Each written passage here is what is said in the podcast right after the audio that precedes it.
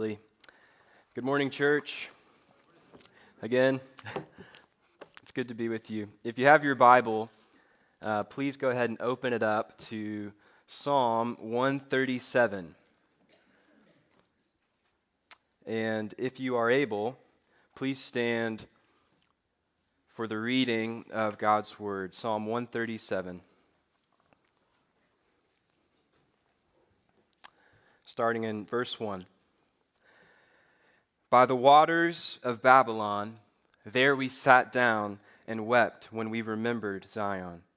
On the willows there we hung up our lyres, for there our captors required of us songs, and our tormentors mirth, saying, "Sing us one of the songs of Zion." How shall we sing the Lord's song in a foreign land?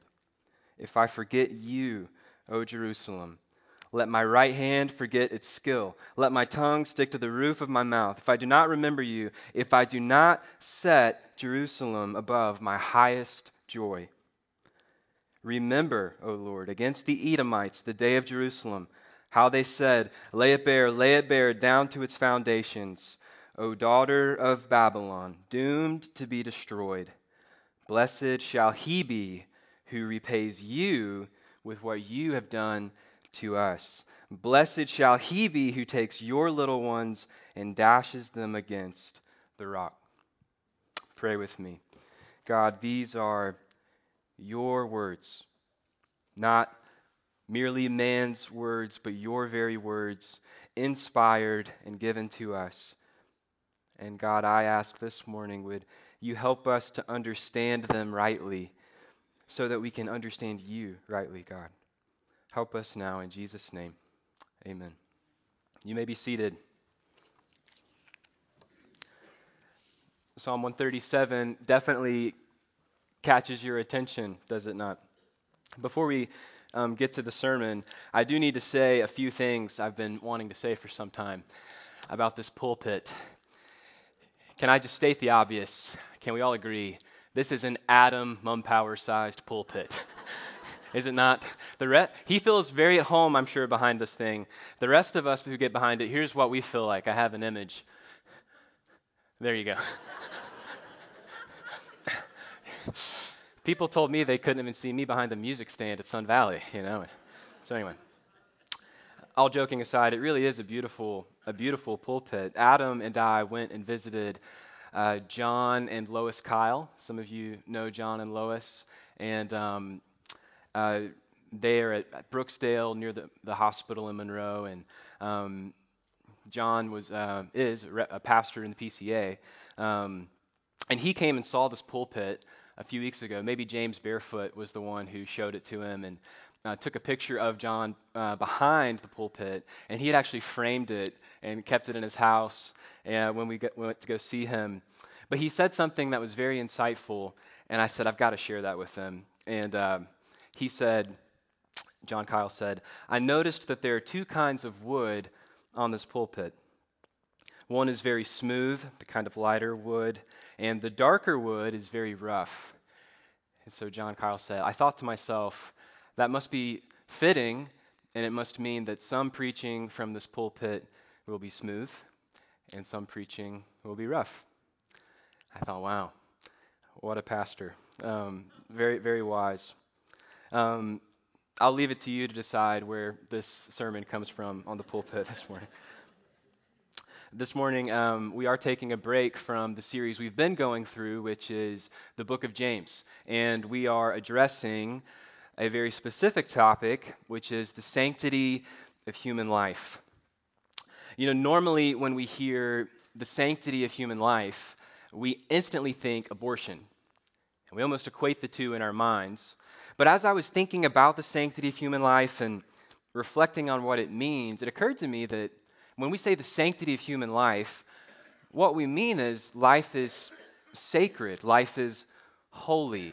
Uh, and I started thinking about it, and I was like, you know, that really is a broader topic than just abortion. Sanctity of life is kind of an umbrella topic that encompasses many issues, including, yes, abortion, but also racism and slavery and sex trafficking and pornography, which basically is sex trafficking, and poverty, and oppression, and abuse, and genocide, and all of these things are issues like abortion that fit up into this larger and broader theme of the sanctity of human life.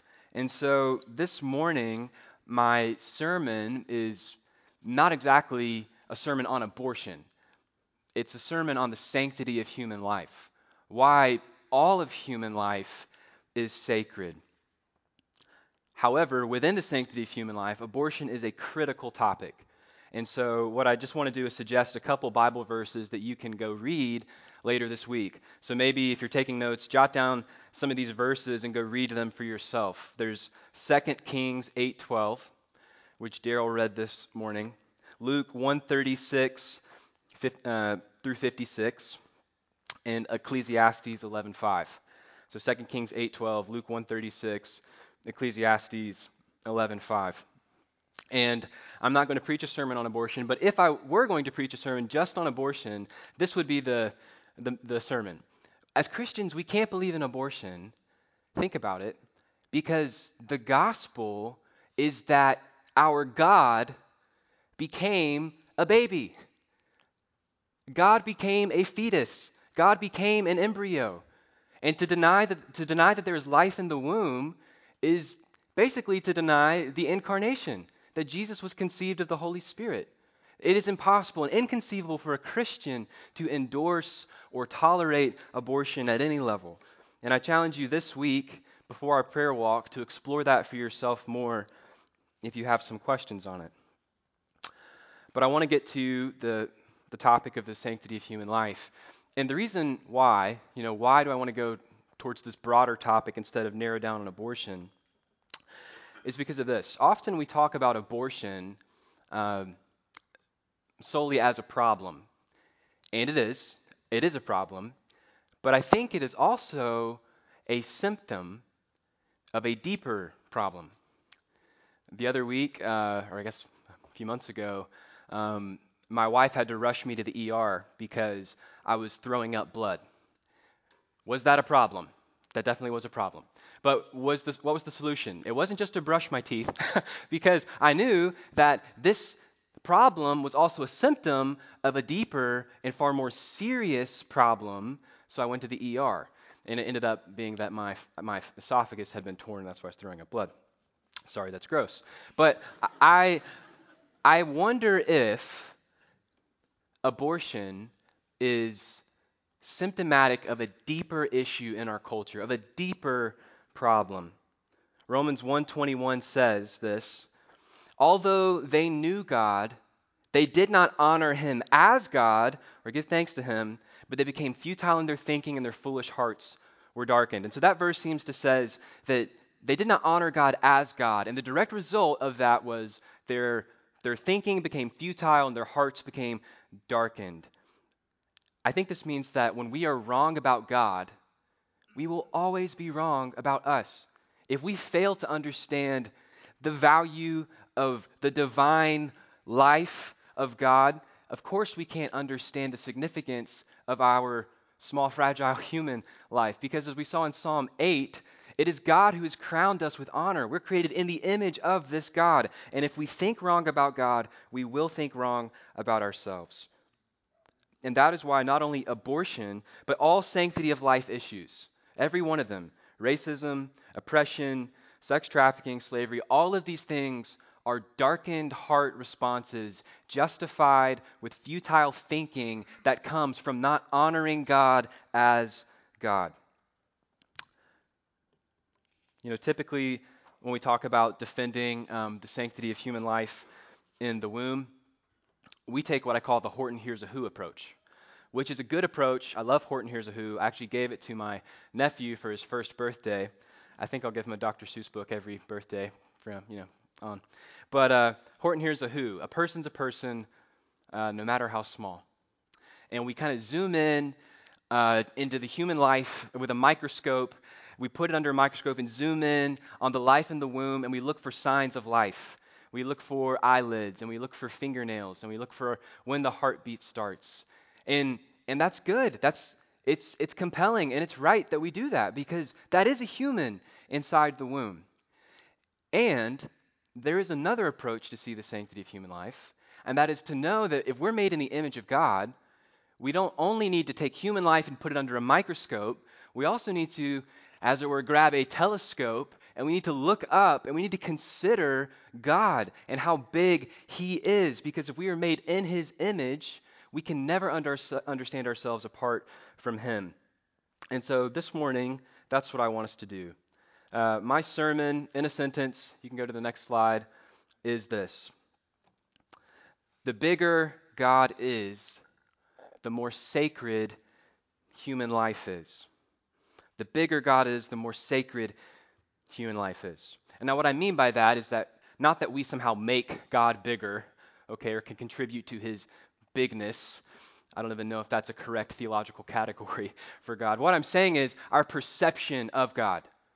How big we perceive him, that will impact how sacred human life is to us. And uh, I thought that we needed some sort of chart, so you can go to the next slide. I made this for Adam and Daryl, the, the math people. Imagine, imagine we could somehow create a mathematical chart that represented the value of life, okay? So that's what uh, I have done here, um, very mathematically. We'll start with Daryl. Um, You know, so maybe on the, uh, this, is this the x-axis? Maybe on the x-axis, we'll say you have your quantity of life, multiply that by your quality of life, and you get some sort of number, you know, how valuable you are, your size, your worth. I gave Daryl a ninety-seven. Um, Daryl's pretty valuable, I think. I gave Adam a ninety-nine because Adam is my boss. So, but I didn't give him a hundred because I'm not... I'm not like an idolat- idolater or something. I'm just a brown nose. So he got a ninety-nine. Um, I consider Daryl to be twice as uh, productive as the average human. So I consider myself pretty average. So uh, I haven't been converted to type A yet, Daryl. So I'm a, I'm a fifty, okay? Clocking right in a fifty. But, you know, I'm not being self-deprecating. I'm better than some people. So Daryl's son, Benjamin Timberlake, you know, it's, it was a close race, but my ping pong skills give me that slight edge right there. Wherever Benjamin is. Um, he must have inherited his dad's ping pong skills. But uh, so, but this is what we do. All joking aside, we we compare ourselves, don't we, to to other people, you know. Well, I'm better than this person, but I'll never be that level. And then when we think about the value of God, we say, oh yes, and God is infinite, infinitely valuable. Theologically true, but the problem is our perspective. You see, we're kind of cropped in, zoomed in on ourselves. But what happens, you can go to the next slide, what happens when we zoom out a little bit? God is infinite, right? And we are finite. So as we zoom out, you can go to the next slide. I, we begin to, it begins to change the way we view ourselves, doesn't it? You can zoom out one more time. And we could go on and on and on. God is infinite. And so, check my math, but mathematically, in the presence of an infinite God, we are all equally inferior to the bigness of this God with whom we are dealing. And our perspective of God impacts how we view life. I think this is what the Bible means when it talks about the fear of the Lord. I think it means recognizing that God is very big, very powerful, and we are not. One of the The reasons I love Psalm one thirty-seven is because it shows us a glimpse of the bigness of this God. The story behind this psalm and all the way to the very last verse of this psalm, which really kind of, you know, strikes us, it kind of grabs us and shakes us awake to the reality that the God we're dealing with is different than we expected and bigger than we comprehend. So, Uh, I want us to look at Psalm one thirty-seven. This summer, as I met with the youth uh, for L I T, Leaders in Training, uh, high schoolers came, and it was a crash course on spiritual leadership. We talked about how to study the Bible, and I gave them the three T's of biblical interpretation. I'd be really pleased if all of them remembered it right now. But the three T's are the then meaning, the timeless principle, and today's application. So when you read a text, it's just a tool that you can use. The then meaning, the timeless principle in today's application. And so I want us to use that this morning as we look at Psalm one thirty-seven. So the first T is the then meaning. The first question we have to ask is, what did this text mean back then? Because in order to understand what Scripture means, we need to know what it meant.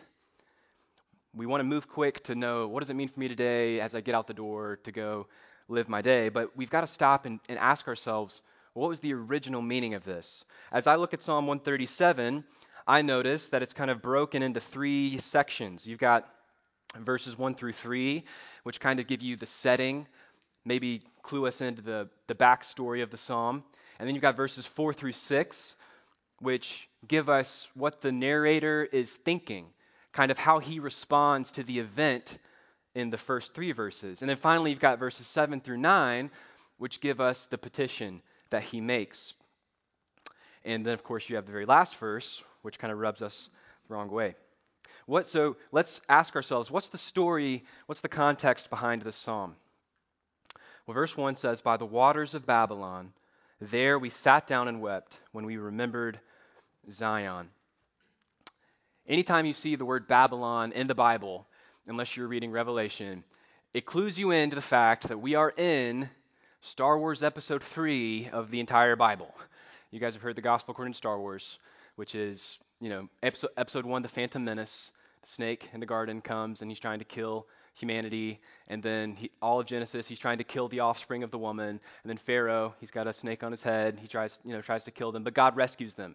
Okay. Episode two, Attack of the Clones. Joshua fights all these wars. The judges, they fight all these wars. David, Saul, they fight all these wars. You get to Solomon, who doesn't fight these wars, so Attack of the Clones.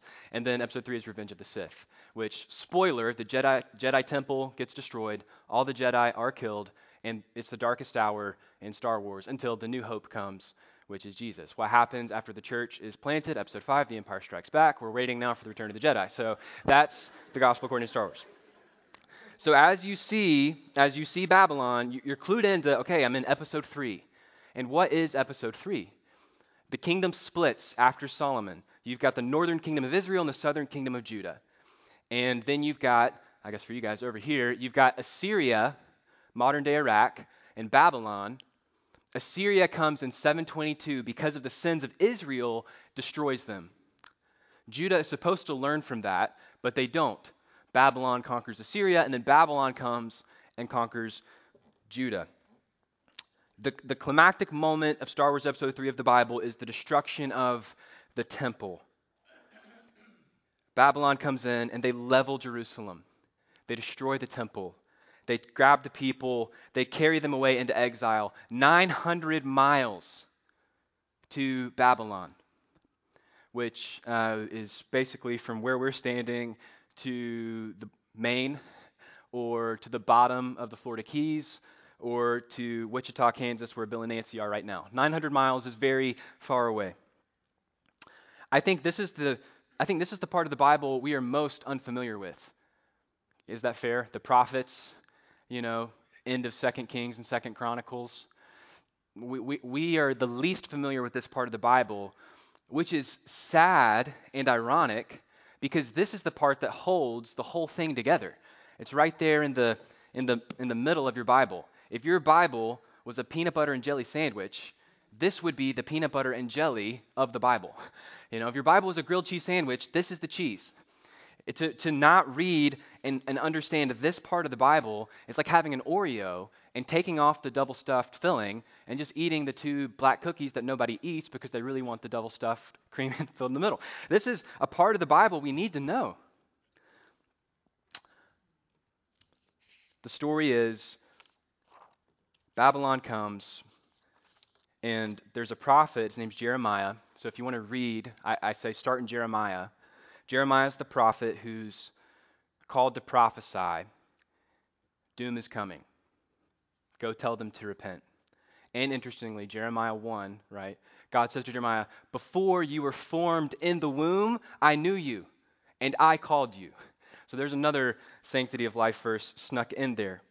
Jeremiah is this prophet of doom, and all of the book of Jeremiah is him is him coming to the people, and he's saying, we've got to repent, we've got to change. Time and time again, the people love their sin, they, they don't listen to Jeremiah, they don't take him seriously, and then the day comes.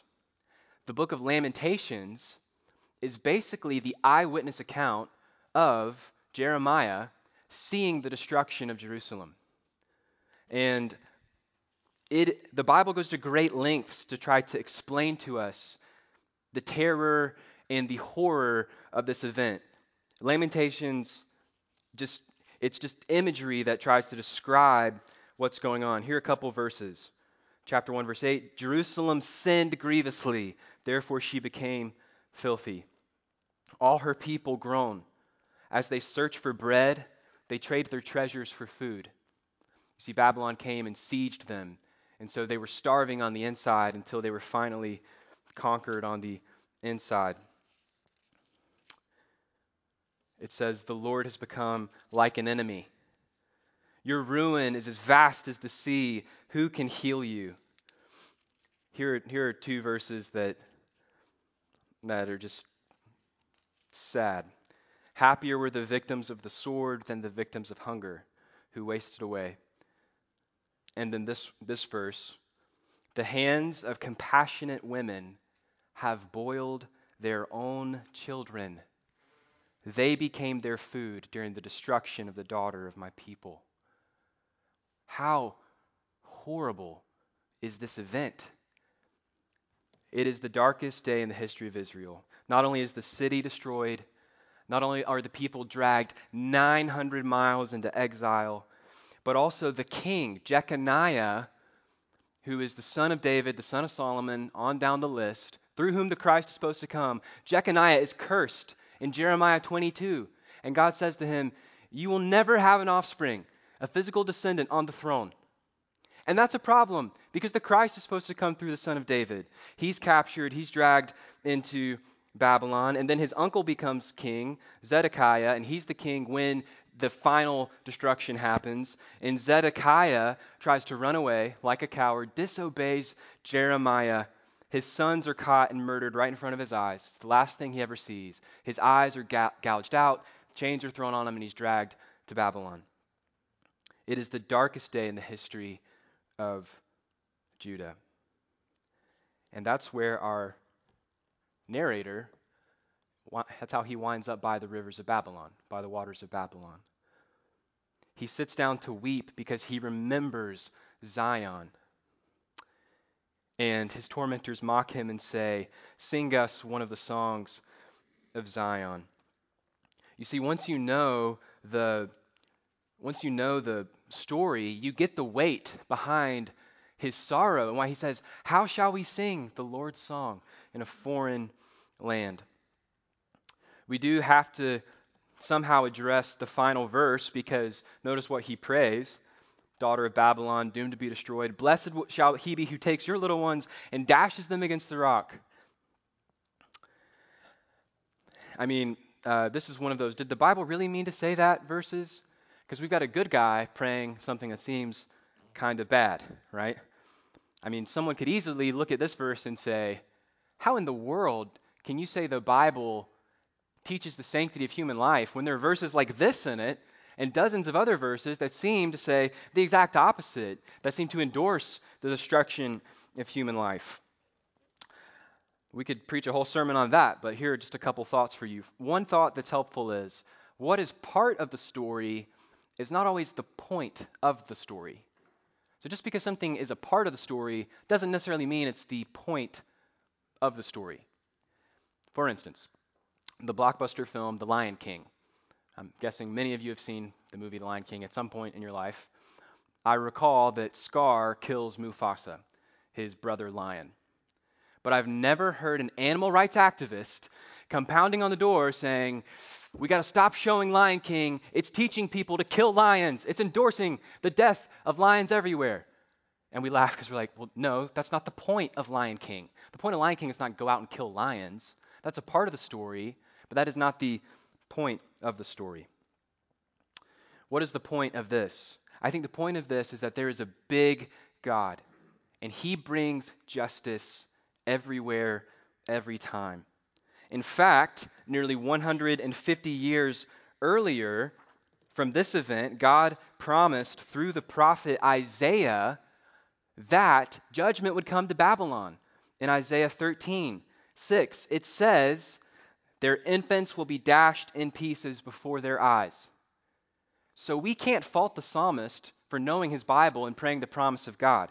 He is praying for justice and judgment on a people who have been cruel and wicked to him. What's interesting is how this doesn't seem to be a problem at all for the psalmist or for Jeremiah. In, in Lamentations one eighteen, Jeremiah says, "The Lord is in the right, for I have rebelled against his word." So this is this is our modern problem with this text. The problem for the ancient people was, when is God going to bring justice? When will it come? The problem for us is, if we're honest, we kind of put God in the dock and say, God, what's up with that? Why are you doing this? How could you do this?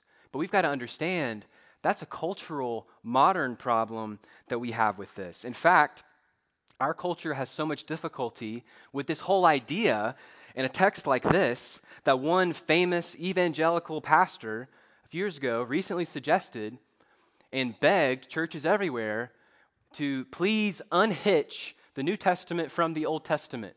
Can we just please unhitch the New Testament from the Old Testament? Because the Old Testament has all these crazy, you know, you know, God judging people stories in it. It's really hard for us to understand those. They're just confusing for people. Can we just unhitch the old from the new? Or unhitch the new from the old? The only problem with that, and the reason we can't do that, is because, one, the Old Testament was the Bible of Jesus. You know, the Bible that Jesus read when he says in Matthew five seventeen, you know, not a word of this law shall be made void. You know, heaven and earth will crumble before that. The Bible of the apostles, when Paul says all scripture is breathed out by God, he's talking about the Old Testament. We can't just throw out the Old Testament. But also, Jesus himself claims to be the God of the Old Testament. Jesus says before Moses was, before Abraham was, I am. So Jesus is telling and teaching everyone, I am the God of the Old Testament. This means that Jesus is the God who brought Babylon to bring judgment upon Judah. And furthermore, Jesus enters in to teach us something about human life that's even more profound than what we see in the Old Testament. You see, Jeremiah was maybe the prophet of the doom and wrath of Babylon coming.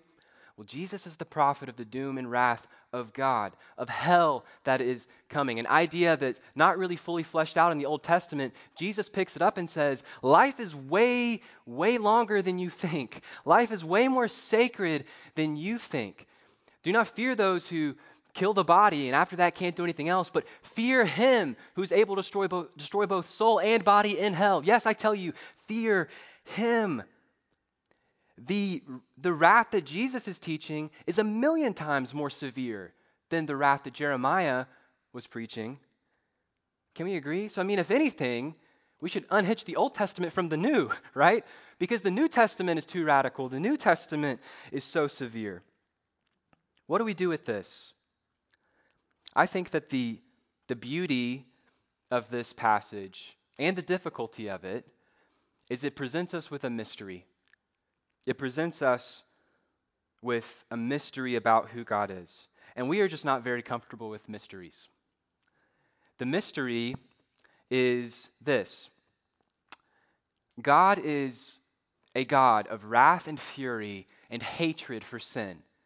Totally. I mean, Jesus himself, I think the church is reading Revelation in Sunday school. You see it right there. Jesus is the one opening the seals in heaven. And at the same time, God is a God of love and mercy and grace and forgiveness. And now, we have to remember, truth is seldom simple. We want to take this truth of the Bible and say, some people say, God is, you know, fire and brimstone, you're going to hell, repent, God is so angry and mad. And others run the exact opposite way and say, God is love. Doesn't matter what you do, just come on in and he won't, you don't have to change anything. He has no sort of standards or anything like that. And it's this tension, right? It's a mystery. And there are plenty of mysteries that we believe as Christians. I mean, think about it. We believe that God is three, and yet God is one. We believe that God is sovereign over everything. He chooses those who are saved, and yet we all have free will and responsibility for our choices. We believe that Jesus upholds the universe by the word of his power, and he did that while he was a baby in the womb. We believe that the kingdom of God is here now and not yet. It's coming. And we believe that God is good even though he allows us to suffer. As Christians, we just have to embrace the mystery. This is a mystery. Calvin writes about this and he says, God, in a way that cannot be put into words, at the very time when he loved us, was hostile to us until he was reconciled in Christ. So God is, at the very time he's overflowing with love for us, he is hostile towards our sins. I don't claim to understand it and have full knowledge of this mystery, but what I will say is, this is a big God we're dealing with. He's not a simple God. He is a very big God. The then meaning we've touched on. Let's talk about a timeless principle. What is the timeless principle of this passage? I really think it's verses five and six. So look at verses five and six. If I forget you, O Jerusalem, let my right hand forget its skill. Let my tongue stick to the roof of my mouth. If I do not remember you, if I do not set Jerusalem above my highest joy. Now, what does he mean by that? If I do not set Jerusalem above my highest joy. Because we know that Jerusalem is gone. Jerusalem has been demolished. The temple is gone. The city is in rubble. The people have been drugged, dragged away into exile. Not drugged, dragged, dragged away into exile. The son of David has been cursed. And it doesn't seem that there's any way for a Christ to now come. And the king is himself in Babylon in exile, nine hundred miles away from the throne of David in Jerusalem. What could possibly be left?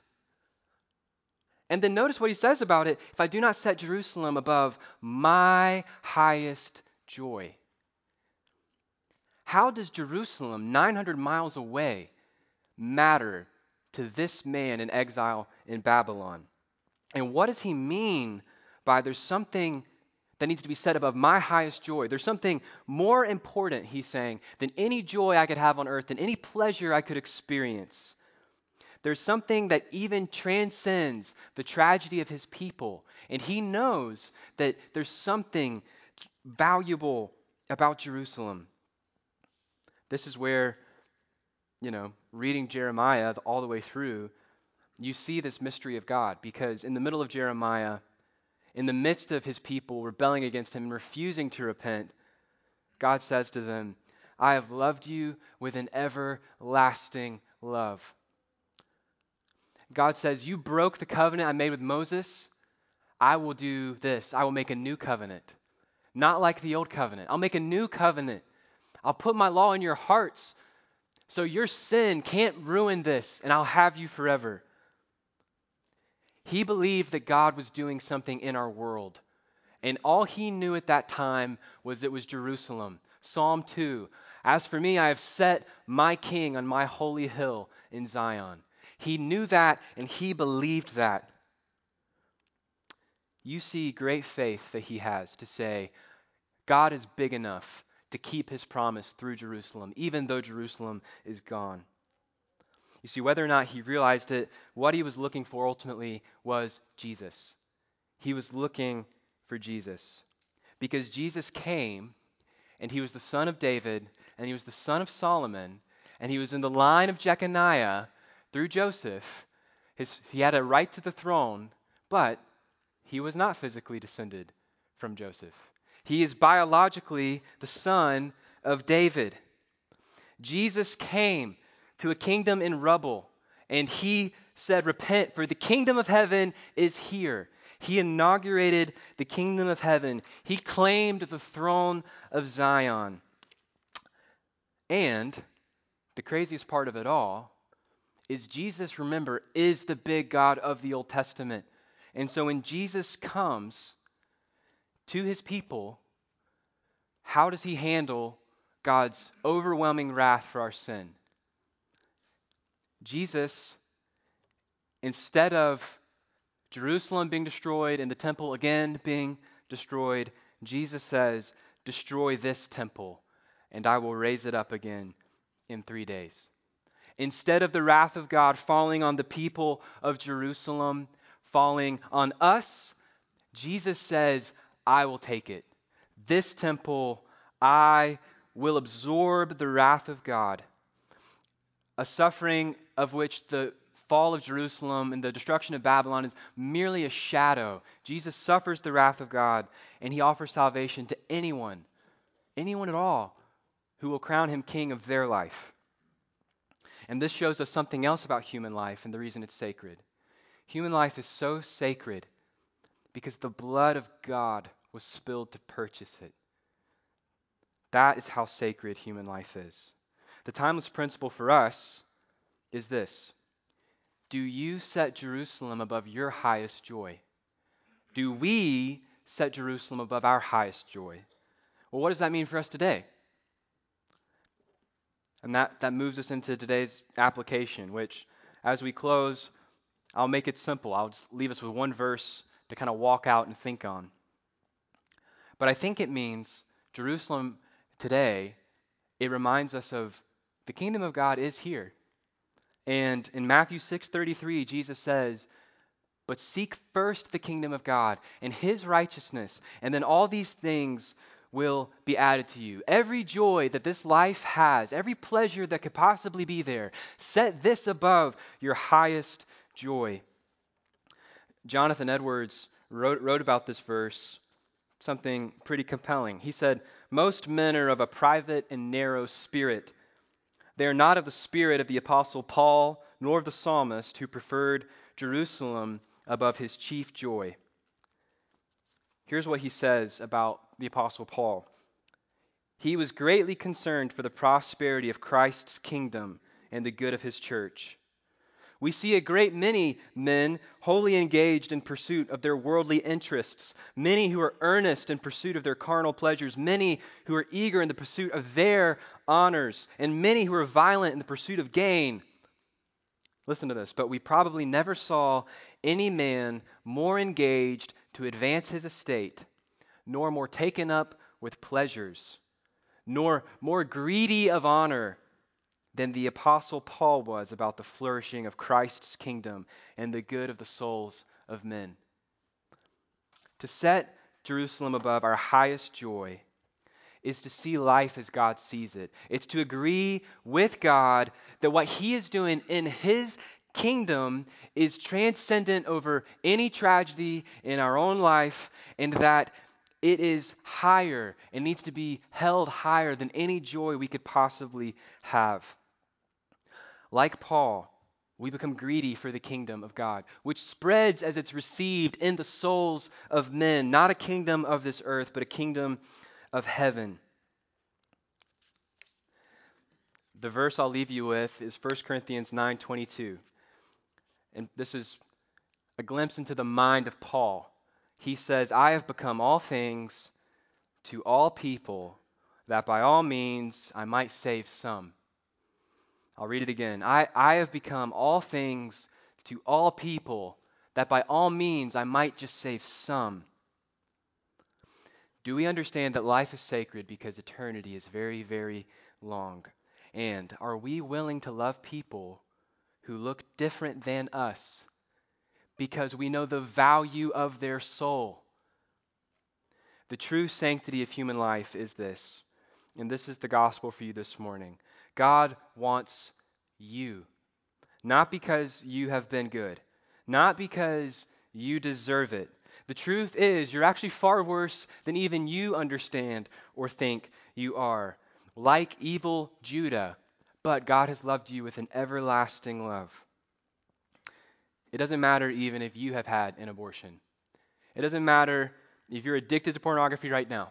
It doesn't matter if you have done something so evil, so perverse, you would never whisper it in the ear of another person. Do you understand that the good news is that God is big enough to save you? He is bigger even than your sin. Fear him today and receive his love for you. Let's pray.